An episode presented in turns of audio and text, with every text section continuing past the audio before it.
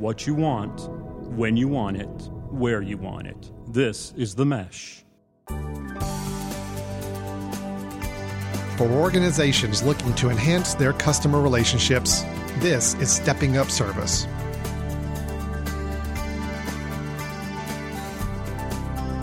Hello, everyone, and welcome to Stepping Up Service. This is our show here on themesh.tv where we talk all about the world of customer service, how to improve the customer service we provide to our clients, our, uh, our vendors, our co employees, anybody else we come into contact with and some other strategies and ways we can make the most of our customer service culture to really benefit our organizations, no matter what size organization we may be talking about.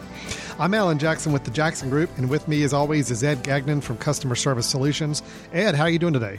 I'm doing great, Alan. How are you? Doing very, doing great, doing great. It's gotten a little warm outside, a little humid. you know, I'm kind of dealing with that, and uh, uh, I don't know if you you heard, but I mean we're not that far away from where you are. But uh, we had some some really bad flooding a couple weeks ago up here in the Catawba County area. Some real heavy rainfall and uh, took its toll on a lot of a lot of people's homes and, and locations around here. So there, we're still cleaning up from a lot of that right now. Luckily, at our, our building here in uh, in downtown Hickory, we we had only a little bit of flooding in the basement. Not not anything I couldn't handle with a good wet vac coming in for a day, but um, it still kind of threw us all off a little bit. So we're all kind of playing a little catch up right now and getting back on track and trying to return some normalcy there. So, but you well, know, good to hear. You're yeah, you know, working through it. We are, we are. But I tell you, there have been some people uh, affected, you know, pretty pretty poor, pretty bad, and. Uh, definitely our, our thoughts have been going out to them lately losing a few homes and uh, some wow. other things there too. So, well, let's try to let's try to go on to some some some uplifting, uh, good topics here. And uh, Ed, every time we get together, we like to talk a little bit about some aspect of customer service, some practice, some idea that people can put into place to help improve their organization. And I got to tell you, I, I, I, read your your blog all the time, and your blog at C- cssamerica.com is where you can learn about Ed and his company, Customer Service Solutions, and what they do. And Ed, you've got a blog that you put out with some great posts, some great information on a regular basis. But I got to tell you, I, I flipped over to your blog the other day and I was kind of startled by something. My parents have always taught me, you know, you don't interact with hitchhikers. Okay, that's kind of the idea. Is, you know, hitchhikers yes. are off limits. It's not a good idea. So, lo and behold, one of your blog posts I, I saw and I read the story about it is lessons learned from a young hitchhiker. So I'm really intrigued about this. I thought maybe this would be a good time on this episode. We, let's change the pace a little bit. Let's go into storyteller mode. I would love to hear your story about about this hitchhiker or, and, and what we can learn from it, and uh, and how we can maybe relate some of the lessons learned from that story into our customer service model. Does that sound like a good plan? Yeah, that's great. Okay, good. Yeah. Well, Ed, I'm going to turn the floor over to you, and why don't you regale us with a uh, with your story then?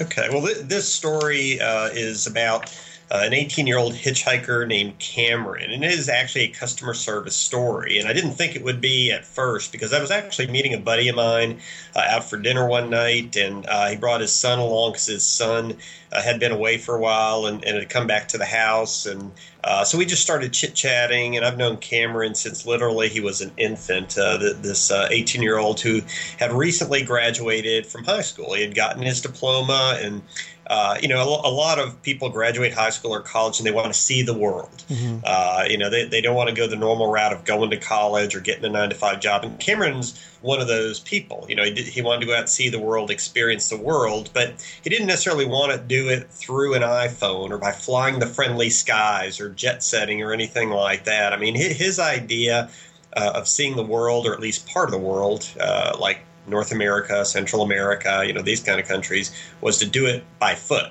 Okay. So a very different Cam- way to do it. Cameron's very adventurous. I, I, I, I, admire him already. So yeah, yeah. N- not the way I would see the world. Not that I'm I'm nowhere near this adventurous, but you know that's just his personality. He's very comfortable. You know, very very confident in a lot of ways, and um, you know, so he wanted to see it by foot, but he also threw in a few uh, rides from a stranger here and there. In other words, hitchhiking. Wow. So over the previous year, prior to prior to me catching up with him, uh, he had hitchhiked starting in Vancouver, Canada, He had gone east all the way across Canada. He had gone down the east coast of the U.S. He'd gone into Central America, gone into Mexico, and then obviously back to the east coast of the U.S. to, to where he, uh, you know, visited his family. And the way he made money, this was not a matter of his parents giving him, uh, you know, a roll of money or sending him checks into a checking account. I mean, he made his own money. They haven't given him a dime and he did it by playing guitar for money, or Wow. he'd get some uh, gigs, uh, you know, in, in uh, little clubs playing guitar if he wasn't doing it just out in the street. You know, occasionally get jobs working in a kitchen or you know doing some sorts of uh, other types of odd jobs. Uh, but to do all those travels, he was hitchhiking. And he had estimated when we talked a couple months back that he had hitchhiked over 250 times. And Now, 250 different occasions. He he, Yes. he got in a, a car with someone uh, as a hitchhiker. yes, Wow. and, and that's uh, that's 250 more times than I've done it in my entire life. So, so I- I Let me do the math. Uh, so that Yes. means you've. Oh yeah, you've done it zero. Okay. Exactly. so you know, obviously, I'm quite intrigued, and and uh, you know, one of the the things I was doing during this conversation was I started to put my customer service hat on because I'm thinking, you know, you you were trying to convince somebody who you've never seen before, who's never seen you before, to allow you to get into their car. Uh, to to be willing to take you somewhere, and you have to do this very quickly. You have to establish a rapport with somebody really, really quickly to allow you to hitchhike with them. If it's a restaurant owner who's going to let clean dishes, you have to uh, let you clean the dishes. You're going to have to establish that rapport and that credibility quickly. If you're going to get somebody to to um, pay you to do a gig playing your guitar, you got to establish that rapport and credibility quickly. So I basically said. You know, how, how do you, Cameron, get somebody comfortable enough with you in, in merely, you know, three to five minutes of having a conversation that they're willing to give you a job or giving you a ride uh, to the next town. I mean, how do you establish that kind of rapport, that kind of trust that quickly? Yeah. Uh, and then he just started talking, giving example after example after example, and and uh, it was just really neat to hear hear the story that he had. Well, in, in terms of, uh, you know, before talking about what he said, let, let me ask a couple of quick key questions just so you can kind of get a sense for uh, how he established that rapport. Okay. Um, for example, do you, do you, have you ever gotten a call from a telemarketer uh, and they say something like, uh, Is this Alan? And you say, Yes. And they say, Great. And they say, This is Johnny from Action Global. And you say, Okay. And they say, Well, how's it going today? And you say, Fine. And they say, You're in Hickory, right? And they say, uh, Yes. And they say, I hear it's great there. Oh, boy. Yes. I mean, and you give them these one word answers, and you have no idea where this person's going, why they're calling you. You know, they're being all ebullient and, you know, friendly with you, but you, you have no idea what their goal is. So you're giving them those one word answers Right. back. Yeah. Uh, and and that's uh, you know how are you feeling? Just out of curiosity at that point, Alan, when when a telemarketer calls, they they're trying to act like your buddy, but you have no idea who they are or why they're calling you. What's your initial Well, feeling there? It still feels like an intrusion, and it feels like they're just going through a script. I mean, that's that's how I feel like is I'm just being put through a routine where they're trying to butter me up to get to talk to me about whatever they're trying to sell, and Yep. it, it never works with me. I, uh, I it never feels genuine. It never feels like it's really, really somebody wanting to know those things. Yeah, so that was one of the first things that that he learned, uh, and he does is he tries to make sure that he's very sincere with the other person, Good, and, and right. instead of just you know talking about the weather and talking about things like that, he's asking questions about them as an individual, asking questions about them as a person. He's he's following up to their answer with not just another scripted question, but he's actually asking questions, digging deeper, trying to learn more about this person. So one of the things he just really strives for is being inquisitive, uh, being very sincere in the questions, really trying to learn about people and conveying that he cares uh, when he's when he's in conversation with them. Nice. Good. Yeah. Yeah, I, I could see too. I mean, there again, I I know I'd throw out my little my little word of caution about hitchhiking at the beginning, but I'm trying to I try to put myself in the in the position as you go through these examples of if I were to encounter somebody like a Cameron, and you know, yeah, right away, I think when somebody sounds like it's they're giving you the typical spiel and they've already got their questions mapped out and they're just going to run through the the typical very broad generic nondescript questions with you, you definitely feel like you're kind of being played with a script, and that, and that just never it just never works. So Right. And in that example I gave of the telemarketer, too, you don't really know where they're going, what their mm-hmm. goal is. You're just kind of hesitant to give them information and open up because you really don't know what their their game plan is, their their end goal is. And that was another thing Cameron said. He said, you know, I try to be extremely clear on what my goals are. You know, I, I am in this little town. I want to get to the next little town. You know, I'm just trying. I have a friend that's there, or I'm trying to experience. I've heard wonderful things about this this other town, and basically, I just like a ride. If you give me a ride, it's 30 miles. It would save me a bunch of time. Mm-hmm. It'd be real helpful. So he, he was very, very specific and clear on what his goals are, why he was engaging them, what he was looking for. Huh. Interesting. So, so basically, he's saying that if he feels like he can really specify, this is what I'm trying to do, and it not be just something like I just want to, I just want to catch a ride to see how far I can go. I'm just, I'm just kind of riding to to do it, and I just think it'd be fun to go somewhere else. He's being very specific and saying, this is why I'm trying to get to this city, or this is where I'm trying to get to, and here's my end goal. And even if it is just to be adventurous, at least there's still a a goalpost in in front of him. So right, because uh, if you think about it from the perspective of the person he's talking to, you know that truck driver, that potential employer, they've got to have a lot of anxiety when a stranger walks up to them, definitely looking pretty scruffy since he's yeah. been you know literally hitchhiking all over North America, uh, and, and this person wants you to be one on one with them and drive them somewhere or to pay them money for a job or, or to allow them into your establishment. So he's got to find ways to reduce their anxiety a little bit, you know, reduce their concern, bring down their barriers a little bit. And if, if he was in a situation where he wasn't clear about what he was trying to do, you know, he wasn't real clear on what the goal was, then people would be a little bit more wary of him. Why are you talking to me? Why are you engaging me? You know, why, why are you asking me all these questions? You know, what's your deal? Mm-hmm. Uh, instead, he was just very upfront, very open, very clear on what he was trying to accomplish. Very nice. Yeah, I like that a lot. Yeah. That's good. Yeah. And, and, one way he did that uh, to, to add that clarity, he is that he really tried to paint a picture of where he had done this previously. Okay. You know, for he might he might say, for example, well, you know, I, am I'm looking to go to this next town, and, and actually last week I, I was in this town, you know, about uh, uh, two counties over, and and uh, I had heard about this this waterfall, and I wanted to go see this waterfall. And, and I met this particular uh, trucker at a restaurant, and and I told him what I was looking to do. And we had a great time chatting back and forth. You know, he drove me about an hour. He regaled me on stories of, of trucking, and and uh, it was just a great experience. And I got to see the waterfall. So you know, one way again, he's helping to bring down the barriers from that other person is he's not only saying what he wants to do, but he's painting a picture for them of where this exact situation's happened in the past, how it worked out great for me, it worked out great for the person who gave me that ride or gave me that opportunity. Nice. Yeah, I like that yeah. too. So I'm already seeing how several of these things you're mentioning definitely apply to the, the customer service world. So yeah, yeah. let's keep rolling with those. Yeah, well, uh, another one I talked about this a little bit already when we talked about sincerity, mm-hmm. but but uh, Cameron is really good at asking questions, and you know, think about situations where you've been at a dinner party, Alan, or you know, some kind of social gathering, mm-hmm. uh, and, and, you can.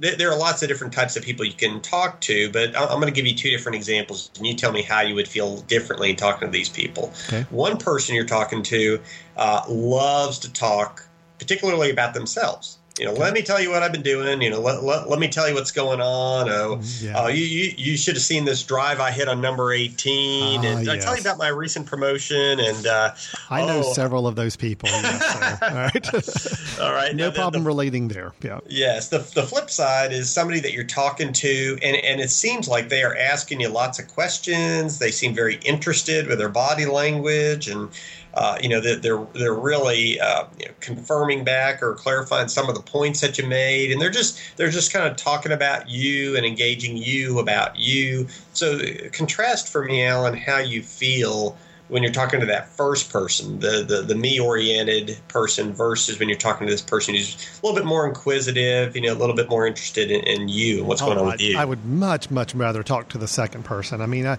to me, it, it's when you're around those people that just talk about themselves. It's it just you feel like you're being talked to as opposed to being talked with, and I think that's the big challenge for me. Is I uh, I don't engage in those conversations very well, and. Uh, but yeah, when you've got somebody who's asking you questions, you kind of feel the need to want to ask questions back. You say, well, this person's taking an interest in me.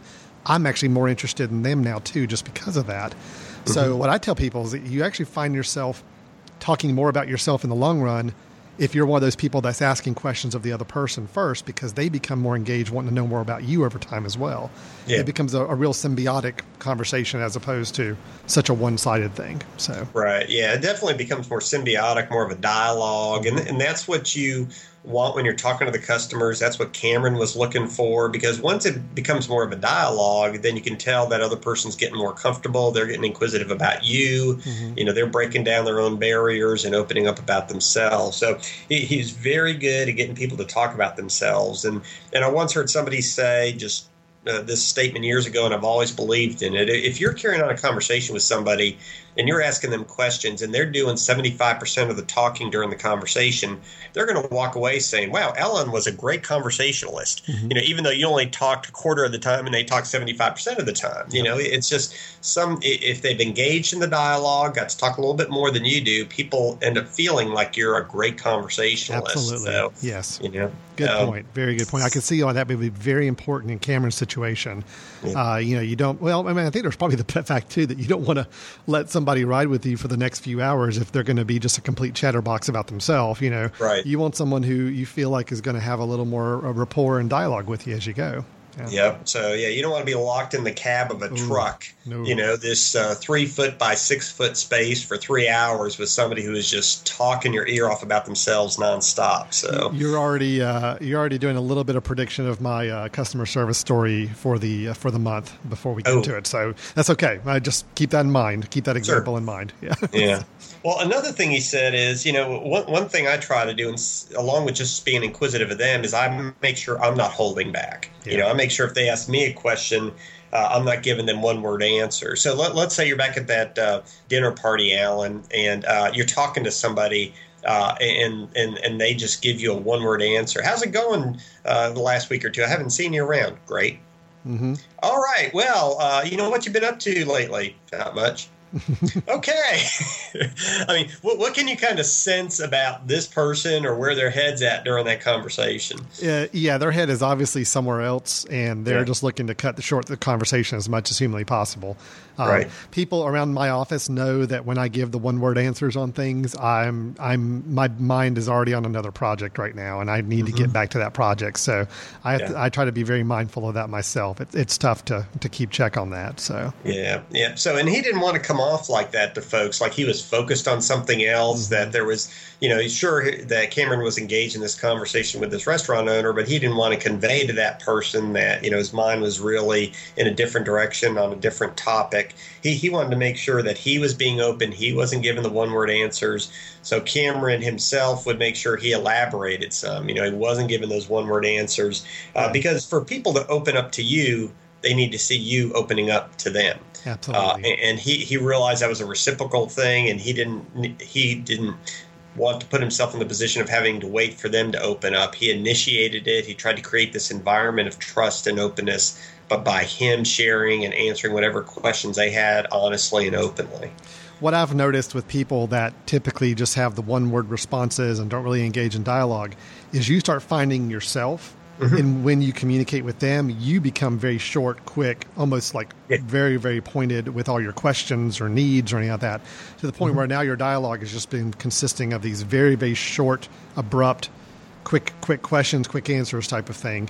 Right. And it's not a healthy dialogue. I mean, but there's some cases I'm sure that's probably helpful to people working on a project together that just need to expedite getting things done.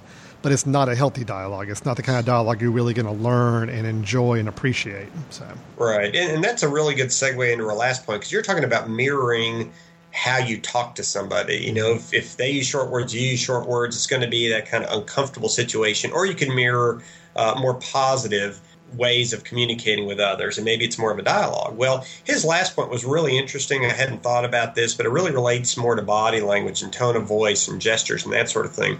He, he said when he's talking to folks, what he tries to do uh, is if, if they're very animated, he'll increase his animation a little bit. You know, if they're very low key, he's not out there with his arms flying around. I mean, he becomes a little bit more low key. If they get a little, if they're kind of loud and boisterous and, and this sort of thing, he'll get a little bit more loud and gregarious as well. And if if it's this situation where you know their voice, their mannerisms are in a certain direction, he'll still be himself, but he'll kind of adjust his adjust mannerisms, yeah. his voice slightly, so that they feel like they're talking to somebody uh, within a conversation climate that, that is something that they're more comfortable with. I think that's a great, great move. I mean, because there again, Cameron's trying to convince somebody to spend time with him.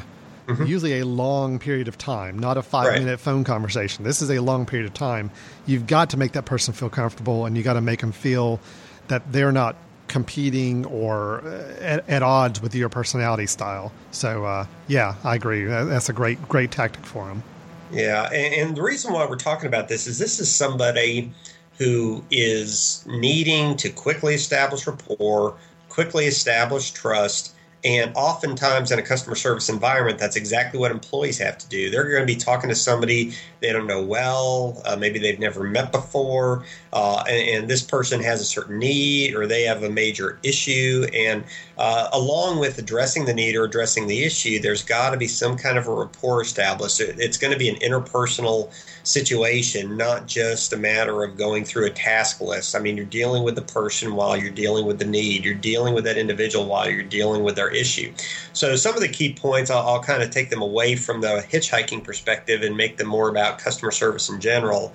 He was saying, first of all, be sincere.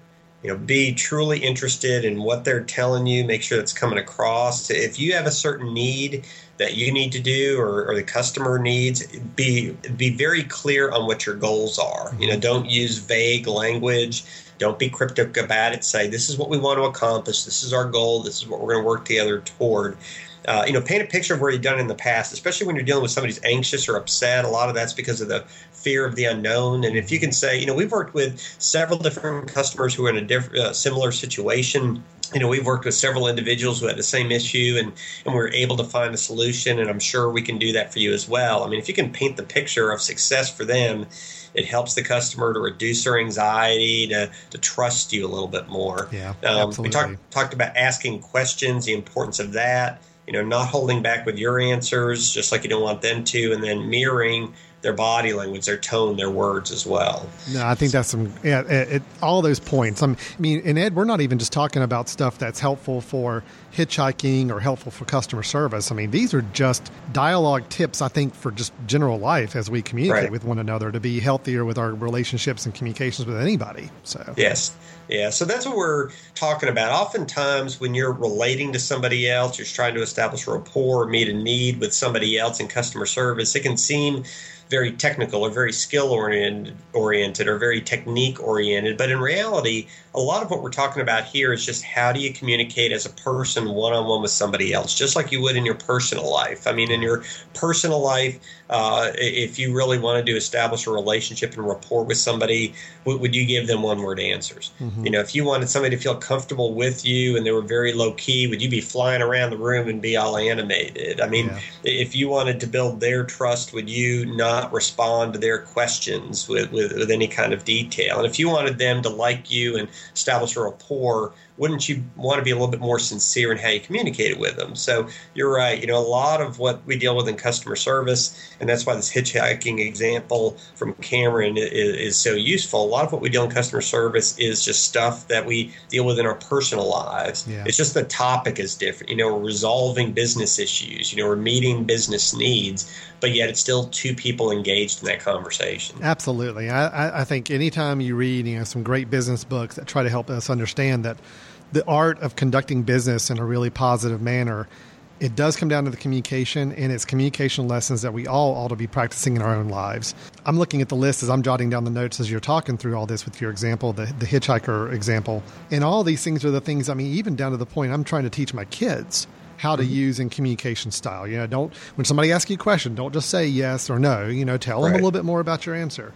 Don't make up things. You know, be sincere about it. You know, tell them, give them a lot of depth and all that, and try to ask them questions back as well. It's the same kind of things I think we try to teach each other just as, as good human beings to communicate.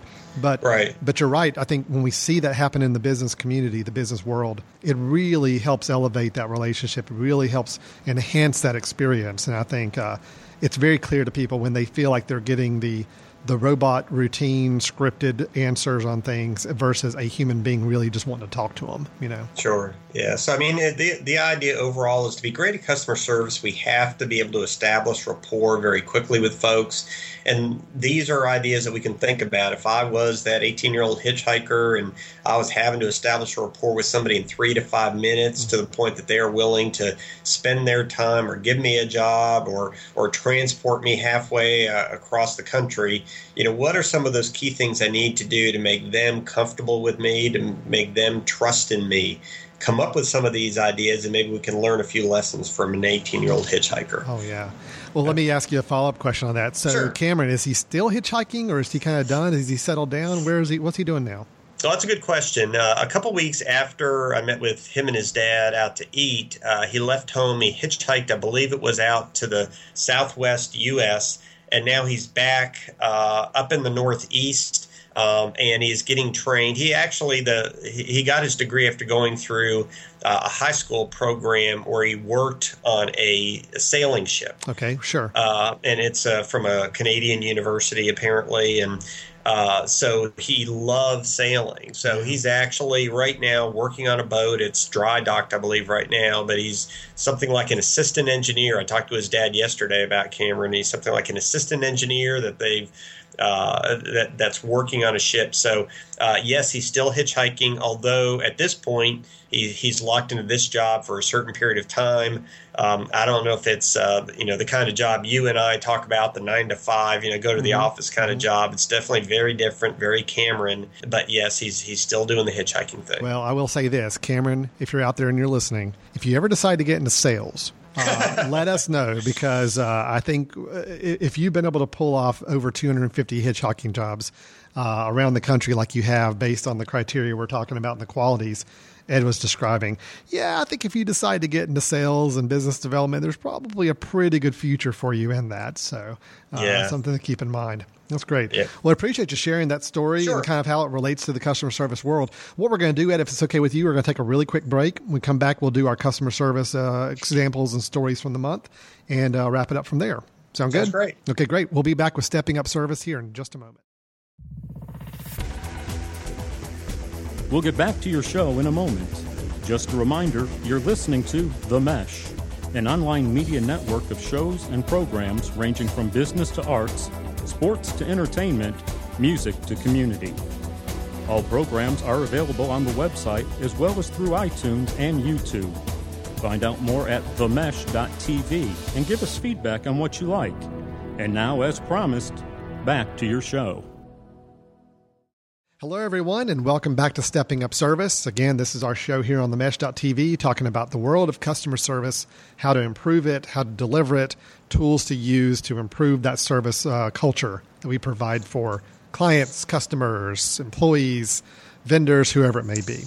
So, in the first half of the show, Ed, we talked about lessons learned from a young hitchhiker. And I think what we basically gathered from that are there are a lot of things that Cameron, this young hitchhiker that you know, was able to put into practice to to help him as a hitchhiker. Things he had to do. He basically had to sell himself as well as establish a really strong rapport with a lot of people to build that trust level. Exactly what we talk about every month when we get together and try and deliver the best customer service examples and uh, situations that we can. So I think it was a great story. I wanted to follow up since uh, during the break, uh, a couple things I thought of I wanted to follow up on. Uh, Before we get into our customer service stories or examples of the month, our official ones, I do have two very quick examples that I think really kind of help illustrate what we're talking about with with Cameron and, and that whole building rapport. And these are two things that honestly happened 24 hours apart from each other uh, this week with me. Two completely polar opposite extreme situations, but I think it really shows the the power of that building relationships. So I had a uh, I had a meeting, and I have to be very careful here to make sure I don't think the, any of these individuals associated with this are listening to this show. They should be, mind you, but I don't think they are. So I had a meeting. As somebody asked for some time with me to go over an idea, kind of a, a, a project that they were going they were thinking about starting up, and they were looking for some assistance and they were looking for some help. Uh, it was not going to be a a business thing for me where I would be you know anything that would be a, a, a money making situation. This is truly a let's try to help. You know, I'm really big about trying to help entrepreneurs and trying to help people that are looking to build a business and start up. That's that's a real passion of mine. And if I've come across somebody who who may have a good idea and needs some help or want some advice, I love being a sounding board for those things. Um, here's the problem, though, uh, and this is just a good piece of advice for any of you out there looking to borrow time from someone uh, on a volunteer basis to to get ideas from them. Uh, first off, be very clear how much time you're going to need or you would like to block off on their time. Because again, this person is giving you freely your time and you need to be cognizant of that. So uh, don't let it go three and a half hours. And then, secondly, uh, to relate back to the Cameron story, you know, when you're looking for feedback, you're looking for ideas, you're wanting to have a discussion with somebody, yeah, it's also a pretty good idea to ask questions back to the other person, which for three and a half hours did not happen. Um, oh my gosh! Yeah. It so one way. Yes, uh, I'd say ninety-eight percent of the conversation. Absolutely, uh, and I'm not over exaggerating on that. So uh, it's very tough for someone like me. I think with anybody to feel any kind of connection with wanting to do to go the extra mile for someone when you feel like, well, you know, basically I just heard somebody talk for almost three hours and I didn't wasn't really asking any opinion. It's almost like they just wanted to go through their whole spiel and just kind of do it. So it's a little bit that whole customer service mentality. I think the building rapport. I walk out of a situation like that and I don't feel very connected. I don't feel very engaged. I don't feel very willing to want to go to the next step with that situation. Now you take that example and exactly 24 hours later, I had another meeting set up with somebody that's here in this area that uh, she's looking to get more connected with the community and find out what's going on. And, and she heard I was a resource for that. So we set up a time to meet. And I'll tell you, it was one of the most pleasant conversations because it was a completely 50 50 dialogue. It was she's asking questions of me, I'm asking questions of her. I feel like she's honestly listening. You know, there's actually like, intent listening to answers. It's not, you know, she's just trying to find a way to sell what she's doing or anything like that. It was just a true, honest, really, really good conversation. And those are the kind of you walk away immediately. I'm on my way home thinking, what can I do to help get her more involved in the community or help her with business or whatever it may be. You just you have that desire to want to go to that next level with that engagement. So I think just as you were telling the story with Cameron, it just both of those kind of came to mind because they're both so recent two completely opposite extremes of how just a dialogue style when talking to somebody leaves that kind of impression when you're done that somebody wants to do something for you or they mm-hmm. don't, you know. So yes. anyway, just yeah. thought that was interesting and both of those very fresh on my mind. So yeah, those are great examples because I mean you did hit on several of the points from the story because you talked about being clear up front. That first group, they weren't clear. No, they wanted not a bit three and a half hours of your time. When even at know? the at the two and a half hour mark, I honestly had to even stop and say, "What is it you exactly you need from me?" Because I'm still not quite clear. And uh, if if somebody's having to ask you that question, right. Um, two and a half hours in. yeah, well, I mean, even even ten minutes in, they shouldn't be asking yes. that question. But let alone a couple hours in, uh, that's a bad sign. So you're right. Yeah. Yeah. I mean, but yeah, at that point, you had asking questions of the other person, you know, creating a dialogue and, you know, all, all these sorts of things that, uh, you know, obviously the first person didn't do and the second person or group did. So, absolutely. Yeah. So, interesting examples, uh, just very interesting timing with your story. So yes. So speaking of stories, this is the, yes. the all story episode here of uh, of Stepping Up Service Ed. We always like to wrap up our show where we give an example of a recent customer service example we had. It can be positive, it can be negative, and these we kind of bring these to the table. We haven't heard each other's stories, so there's no telling if we're both going to be good, both going to be negative. We'll see where it goes. Ed, you got a you got a story for us from this past uh, recent recent weeks here? Uh, yes, and it's interesting because you just talked about two polar opposite experiences from two different companies, 24 hours apart. Uh, I had two uh, totally different experiences from the same company about two minutes apart. Wow. So, okay. Uh, it, it's a very simple story, but uh, essentially, I was going into a uh, large home improvement center. Uh, I'll just leave it at that. Okay. Um, Fair enough. And I had been into I'd patronized this particular company many times. I'd only been to this store that I was going to once, however. So I, I walk into the building and there's somebody standing there. Obviously, it looks kind of like the Walmart greeter, uh, and it was a lady, and uh, she didn't smile. She she kind of made eye contact uh, with me, but she didn't say anything. So as I walked up to her, she was about 10 or 15 feet into the store. I initiated the conversation. I told her what I wanted. And as we were talking, I was actually looking for a uh, replacement filter for my refrigerator that the water flows through. I noticed at the end of the store that there were appliances, and I said, "Is is that where I need to go for this filter?" And she said, uh, "Yeah, that's where they are." And then I thanked her Yes. She didn't say anything, and I left. yes, okay? so because you are the one that you should be thanking her for blessing her with your presence uh, in her store. Yes, that makes it, yes, I didn't realize that until after I had left. Unfortunately, right. I didn't realize I was supposed to be the one who smiled. I was supposed to be the one who initiated the conversation. And, right. and anyway, I won't, I won't, go on about that. But sure. juxtapose that encounter with what I experienced two minutes later when, when I went to the cashier. He was smiling with the prior customers, which were young, uh, young couple you know, I walked up. He had a great greeting. He literally smiled the whole time that I was talking with him. Wow. Uh, I had to give him uh, this gift card that I had gotten, uh, and he noted the pin, and and he said, "Oh, that's great, and great that you have a gift card." After we're done, anything else I can do for you? You know, please come again. You know, this sort of thing. I mean, he smiled the entire time, seemed friendly. You know, very helpful, very efficient the entire time. So I, I have these two different experiences within two minutes of each other juxtaposed, and it's interesting interesting because we do a lot of mystery shopping. So I was obviously in mental mystery shopping mode after this first sure. uh, encounter. And, and this is what I gathered from that when this organization hires people, they do not gauge the customer service orientation of that employee. That is obvious because they would not have hired that first person if they were saying, We want people first and foremost that really care about the customer, they're good at communicating, they understand what great customer service is. Second, the level of customer service in this organization is too much based on who the employee is, as opposed to being based on some organizational uh, goal of creating a culture of customer service. Mm-hmm. So your customer service is based on whether you get Fred or Mary. It's not based on this intentional approach to creating yeah. a culture of customer service. That's a good point. Yeah. Third thing I noted managers in this organization are not customer focused. Hmm. If they were customer focused, they would not have put this lady as the greeter. Oh, you know, boy. somebody with that kind of demeanor to be your greeter. I mean, that's just crazy. Uh, and then the fourth point is they haven't done any kind of effective customer service training because there were certain basic skills. She said, Yeah, the filters are back there. She didn't tell me what aisle they were in. The appliance center is huge in this particular building. Sure. She didn't bother to walk me there, point me in that direction. She didn't ask me if there's anything else I needed. I mean, she didn't do some of the basic skill technique things. So obviously, they're not doing any kind of effective customer service training. So, in a matter of literally a, a 20, 30 second encounter with a greeter, about a minute to two minute encounter with a cashier, all of a sudden you can start to realize some major conclusions about the organization.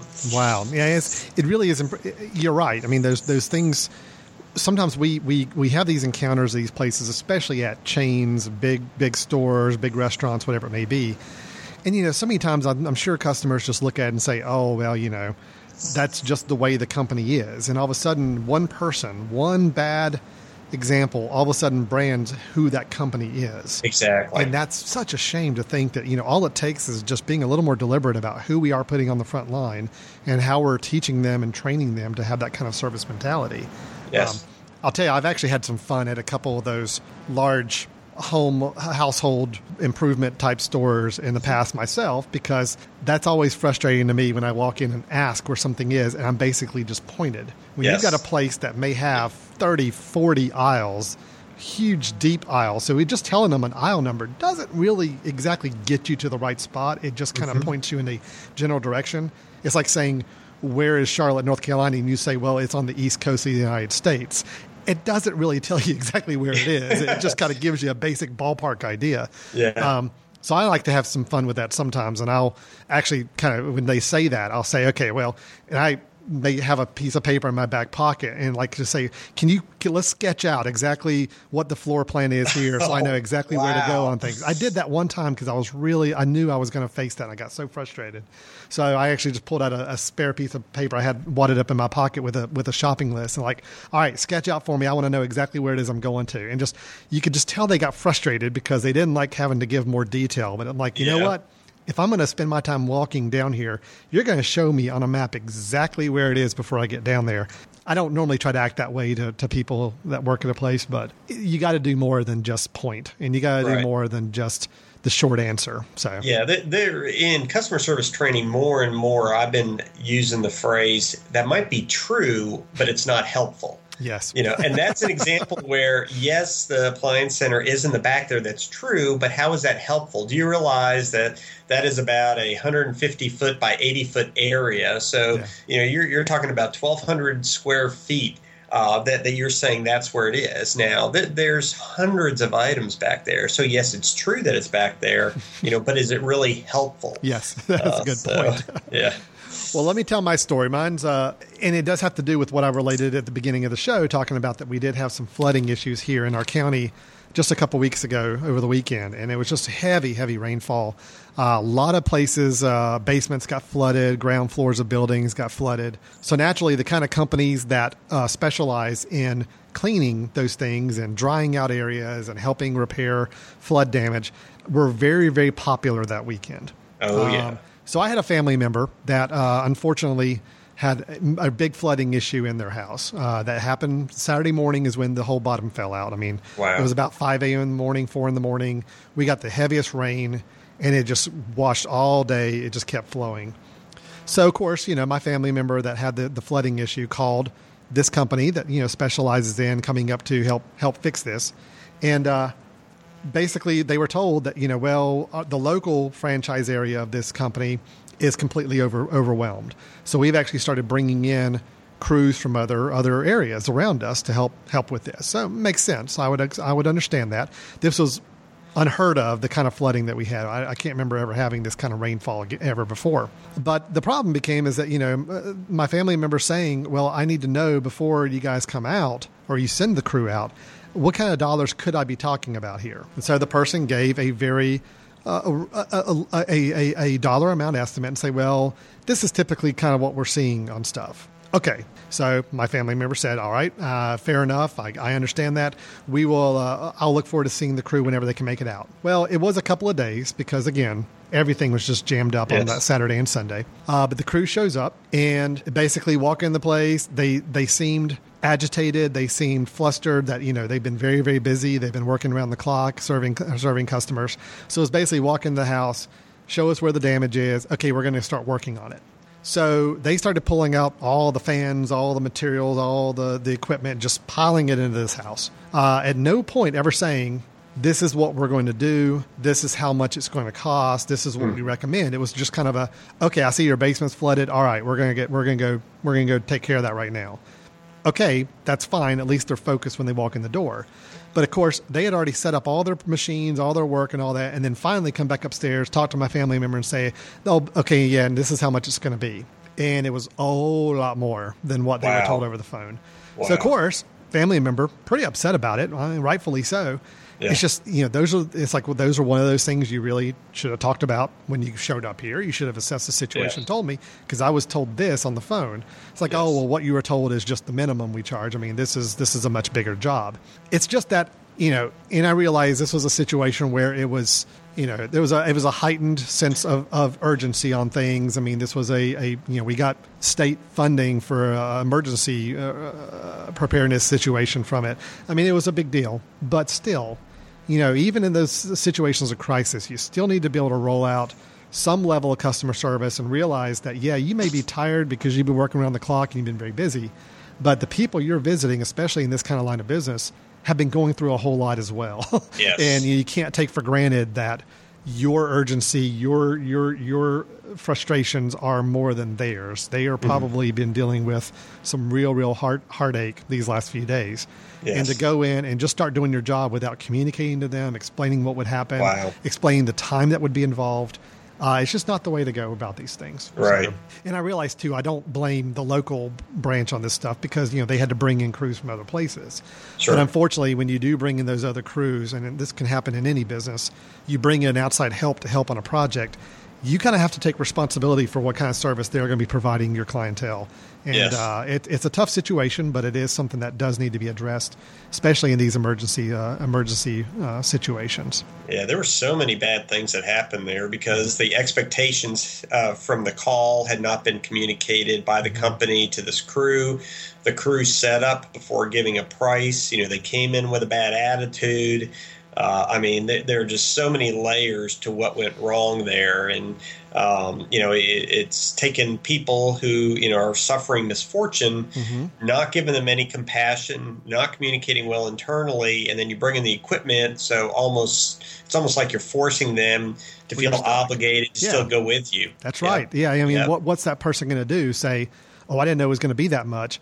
Uh, go ahead and get out, and I'll wait another three or four days for another company to come in and- and, dry out my basement, which is already in a bad shape as it is. I mean, you're Yes. kind of stuck, and you've put that person in an awkward position. Yes. And uh, it's not a matter of you know they were going to say no, don't do it. I mean, it was a lot more than they expected, but it's just that whole approach to it. I mean, you know, you gotta you gotta fight through your own uh, being worn out, being frustrated on your own. You got to fight through that and realize that you know, this is a business you're running, this is a service you're providing, and some of these people are are are probably a lot more tired and frustrated than you are at the moment. So, Yes. yeah. yeah. definitely. Mm-hmm. Yep. That's a great story. I mean, Well- it reminds me of in training, oftentimes when we say, you know, so if a customer complains that you're late, don't don't start saying something like, "Well, we're real busy right now." You know, of course we're late. You know, what do you expect? You know, if Right. you're doing that, you're bringing negative emotion into an already emotional situation, uh, and you're almost conveying that your issue is bigger than the customer's issue Exactly. and it shouldn't be that way. And and people, you know, in t- business too often are too focused on themselves and their concern rather than you know, who's the real customer in this conversation. That's right. Absolutely agreed. Well, I wish I could have ended on a more positive note. We had, uh, you know, so a, a, a negative story there, but uh, at the same time, I think it's uh, it's still good, valuable lessons for us all to be learning from. Both the um, the one from the, the the big store you you attended, and then me with a local service firm. So. All right. Yep. Well, Ed, thanks so much for the conversation today. I loved hearing Yeah, about the hitchhiker. I loved hearing about Cameron. It's uh, fascinating to think that something like hitchhiking could actually apply so many customer service skill sets that we could all learn from on that. That's neat. Um, Ed Gagnon is with Customer Service Solutions. You can learn more about CSS at cssamerica.com. That's his website where you can see other blog posts just like the one about the young hitchhiker.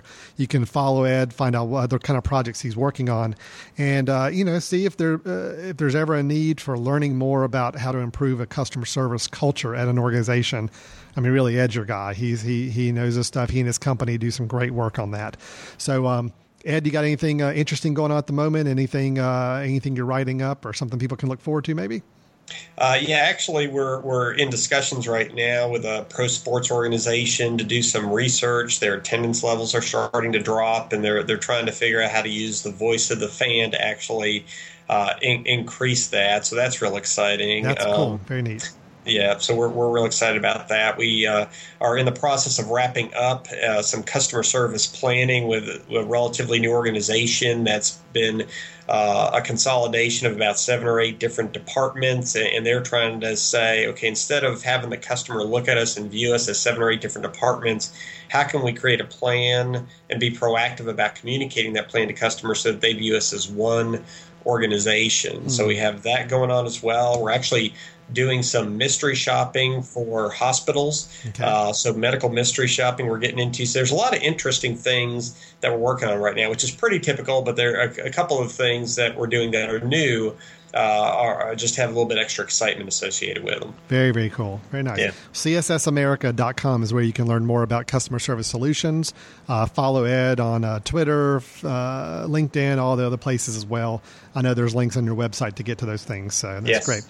And then uh, my is Alan Jackson uh, with the Jackson Group, where we conduct employee and customer satisfaction surveys. And uh, Also, do on the side some video multimedia work with our subsidiary company, Jackson Group Interactive, which is where you're listening to the Mesh here podcast network we put together a couple years ago to provide some original and uh, unique content out there on the internet. So you can learn more about the Jackson Group, our consulting and survey firm, at thejacksongroup.com. And then the Mesh itself, that's where uh, you're listening to this show right now, is you can go to themesh.tv. That's T H E M E S H.tv to see not only back episodes of Stepping Up Service, but you can also go and check out show, episodes of any of our other shows. Uh, a couple that may be of interest for those of you that like the kind of content we're talking about here on Stepping Up Service. We have a show called Leadership GPS where we talk about the the idea of being a better leader uh, taking some leadership ideas and principles and how to apply them in your own life. We've got a show that also talks about the from the hospital environment, since you brought that up, Ed, mm-hmm. talking about patient satisfaction in the healthcare environment, especially in hospitals and home health agencies and their national standardized patients experience survey process that they have to follow. Now, Ed, we do have a show coming up pretty soon that I think you might find interesting, and uh, me mentioning it for the first time, so it's kind of a it's kind of an exclusive here for Stepping Up Service. Great. But we got a show coming up pretty soon that's called the Entrepreneurial Exchange. Oh, and excellent. the idea with that is it's going to be uh, hosted by a couple of uh, people I know really well that that work with entrepreneurs and helping them develop their business and it's going to be a real exchange of ideas, some how tos, some real practical advice, talking about different topics each month as well. So we're looking forward to getting that out. I think the first episode comes out here in the next couple of weeks and uh, should be a lot of fun. I think first uh, first uh, first episode they recorded, they're talking about the elevator speech, the art of the yes. elevator speech, how to convey yeah. your business idea in a short trip up an elevator uh, yeah. and get people's attention on that. So, so it's going to be a fun show. I think very helpful as well. So yeah, one of one of my favorite TV shows is Shark Tank yes, on ABC, right. uh-huh. and and those people uh, just to grab the attention and to try to close that deal, they have to have an outstanding elevator speech. That's I mean, right. it's hugely important to be able to very concisely say, what are you all about? You know, what makes you unique? So that's really interesting. Yeah, we're looking forward to getting that uh, going out there. So we've got two good hosts, very, very talented, skilled guys uh, running that show. So that's going to be it for Stepping Up Service today. We thank everybody for listening. We really do appreciate all the support and the listens. If you have any questions, feedback, dialogue for us at all, you can reach us at info at themesh.tv by email, or you can go to the website for themesh.tv and leave a, a, comment there. There's a nice little contact us button up in the top menu bar that you can go to and fill out a quick little form and drop us a note. We'd love to hear from you. Any thoughts, questions, ideas for future topics, we would love to hear that. So until next time, I'm Alan Jackson. Uh, with Ed Gagnon, we'll look forward to seeing you or talking to you next time on Stepping Up Service. Take care.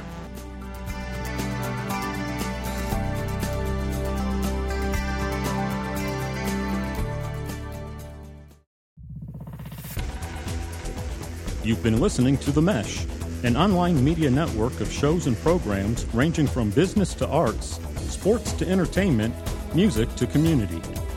All programs are available on the website as well as through iTunes and YouTube. Check us out online at themesh.tv.